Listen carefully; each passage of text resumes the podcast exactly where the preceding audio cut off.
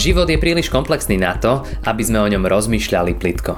Veríme, že aj táto prednáška vám pomôže premyšľať hĺbšie a nájsť odpovede na vaše životné otázky. Milí bratia a sestry, dnes si spolu e, prečítame biblický text listu Kolosenským z 3. kapitoly, prvé 4 verše. Ak ste teda boli vzkriesení s Kristom, hľadajte to, čo je hore, kde Kristus sedí na pravici Božej. Myslíte na to, čo je hore a nie na to, čo je na zemi, veď ste umreli a váš život je skrytý s Kristom v Bohu. Keď sa zjaví Kristus, život náš, vtedy aj vy zjavíte sa s ním v sláve. Amen.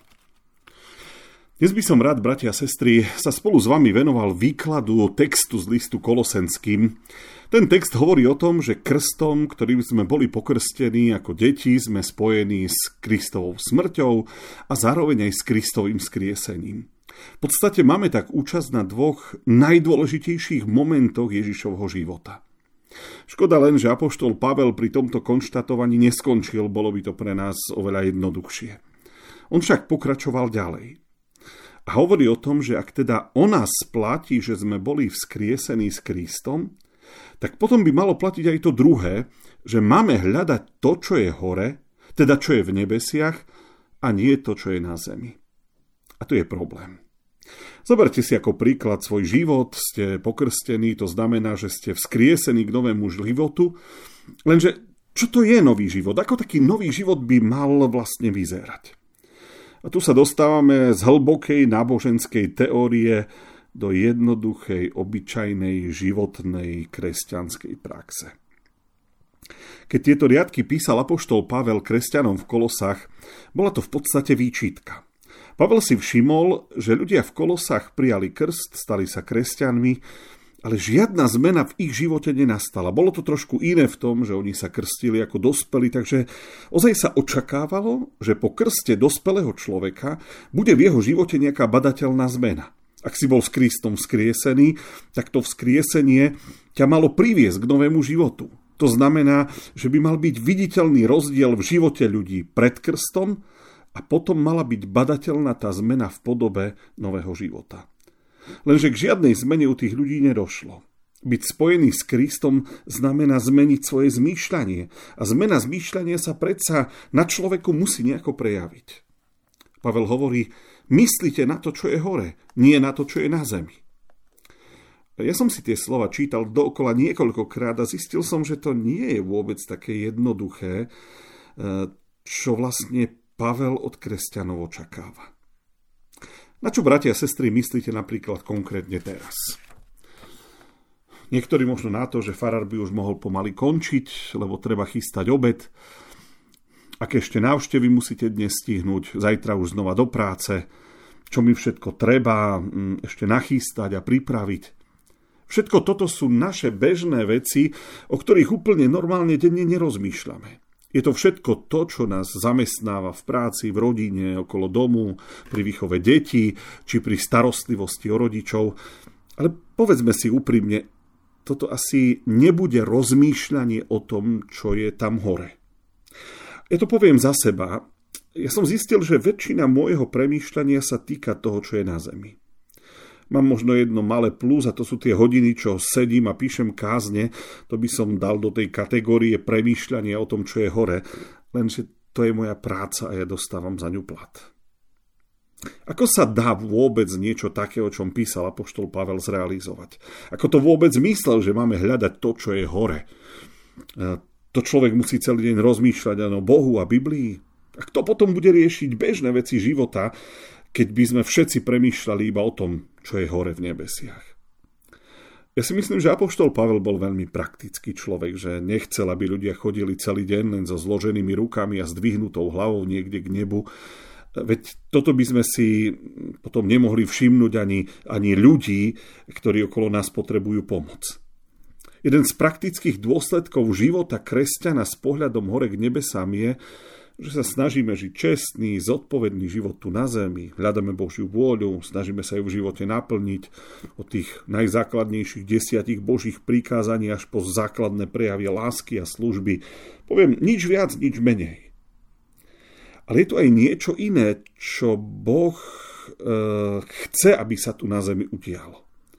Biblia hovorí, že Boh chce, aby všetci ľudia boli spasení a došli k poznaniu pravdy. A ja mám pocit, že na tento akýsi vyšší cieľ, Boží cieľ, e, sme už tých, tej našej cirkvi úplne zabudli. Proste prestali sme myslieť na to, že ľuďom okolo nás máme pomôcť poznať Boha. Že je to zodpovednosť každého veriaceho človeka. A v tom sme akoby úplne otúpeli.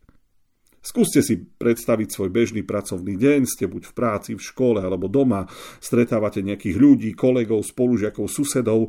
Ak by ste mysleli na to, čo je hore, museli by ste s nimi sa pustiť do reči o otázkach viery, o otázkach Boha, pretože by vám záležalo na tom, aby ten človek spoznal Boha a bol spasený. Ak hľadáte iba to, čo je zemské, tak budete riešiť iba veci v podstate bežného života. A tu je ten problém že sa viac pozeráme na zem ako k nebesám. A potom to aj medzi nami takto vyzerá. Keď teraz počúvam často životné príbehy ľudí, ktorých zasiahla vojna, uvedomujem si, ako aj ja sám zle rozmýšľam. Mali sme nejaký čas na fare ubytovanú rodinu, ktorá v tretí deň vojny prišla o svoje bývanie. Raketa trafila ich bytovku a oni prišli o svoj byt a všetko, čo v ňom mali. Bol to jeden jediný okamžik a oni prišli o všetko, čo, čo roky chystali, na čo šetrili, opravovali, vylepšovali a nie sú jediní. Faktom je, že nie je treba veľa a môžete prísť zrazu o všetko materiálne. A na konci života v podstate aj tak o všetko prídeme, či chceme, či nechceme. To si uvedomte. My si to celkom dobre ani predstaviť nevieme, aké to pre toho človeka musí byť. Ak myslíte iba na to, čo je na Zemi a, stane sa vám niečo podobné ako toto na Ukrajine, alebo môže prísť nejaká živelná pohroma, tak vlastne prídete o všetko. Neostane vám nič. Všetko, prečo ste žili, čomu ste venovali svoje myšlienky, svoj čas, svoje peniaze, čo ste sa, čo, čo ste sa celý život vlastne starali, je takéto neisté. A preto tá výzva Apoštola Pavla Hľadajte, čo je hore, kde Kristus sedí na pravici Božej. To je hodnota, o ktorú neprídete. V podstate o tom istom, ale v iných obrazoch hovoril pán Ježiš, keď hovoril, nezhromažďujte si poklady na zemi, kde ich moľa hrdza ničí, kde sa zlodeji vlamujú a kradnú. A potom dodáva, ale zhromažďujte si poklady v nebi, kde ich ani moľ, ani hrdza nezničí, kde sa zlodeji nevlamujú a nekradnú. Takže moja otázka pre vás dnes nie, bratia a sestry, Viete rozmýšľať aj nejako inak, povedzme, ako doteraz? Dokážete myslieť na tie nebeské veci viac, ako ste mysleli a dokázali doteraz?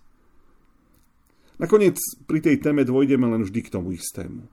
Žij svoj duchovný život, choď do spoločenstvo, spoločenstva, čítaj si Božie slovo, pravidelne sa modli.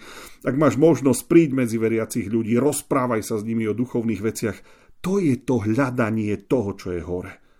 Pretože ak sa zamotáš iba v tých zemských veciach, tak raz zažiješ také strašné sklamanie, lebo v jeden moment o všetko prídeš.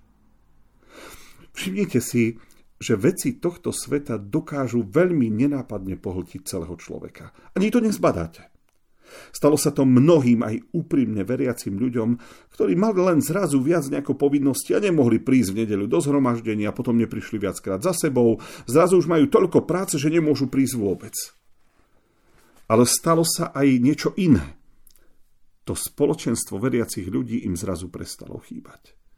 A takisto je to s čítaním Biblia, s modlitbami. Vynecháte to raz, pretože sa ponáhľate a mali ste toho mnoho a potom to vynecháte znova a ďalší deň znova. A zrazu zbadáte, že však vy vlastne žijete bez toho. Život sa nezastaví, ide ďalej, ale už bez týchto duchovných vecí.